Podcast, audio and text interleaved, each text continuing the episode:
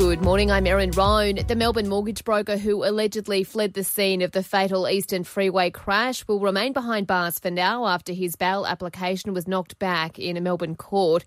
41 year old Richard Pusey was the driver of the Porsche that police were impounding when a truck crashed into them, killing four officers.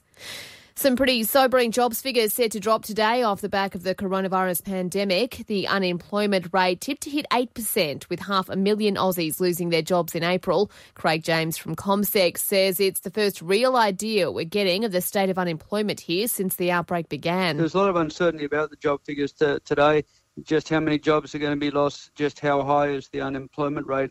We do know that the unemployment rate and, and the job losses would be a whole lot uh, worse if it wasn't for, for JobKeeper.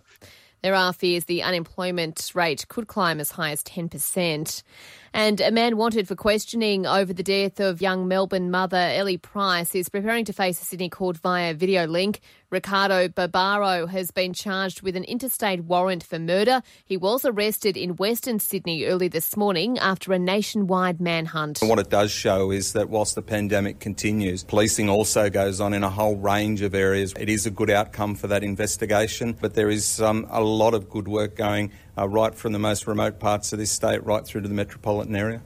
That's Deputy Police Commissioner Gary Worboys there.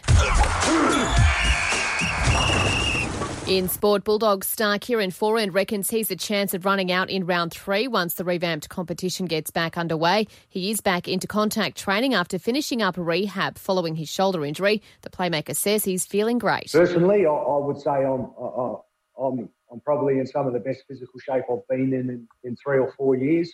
Um, just with the, the sheer amount of work I've I've had to do in, in this short time and um, how hard I've had to go to get myself right for the return of footy.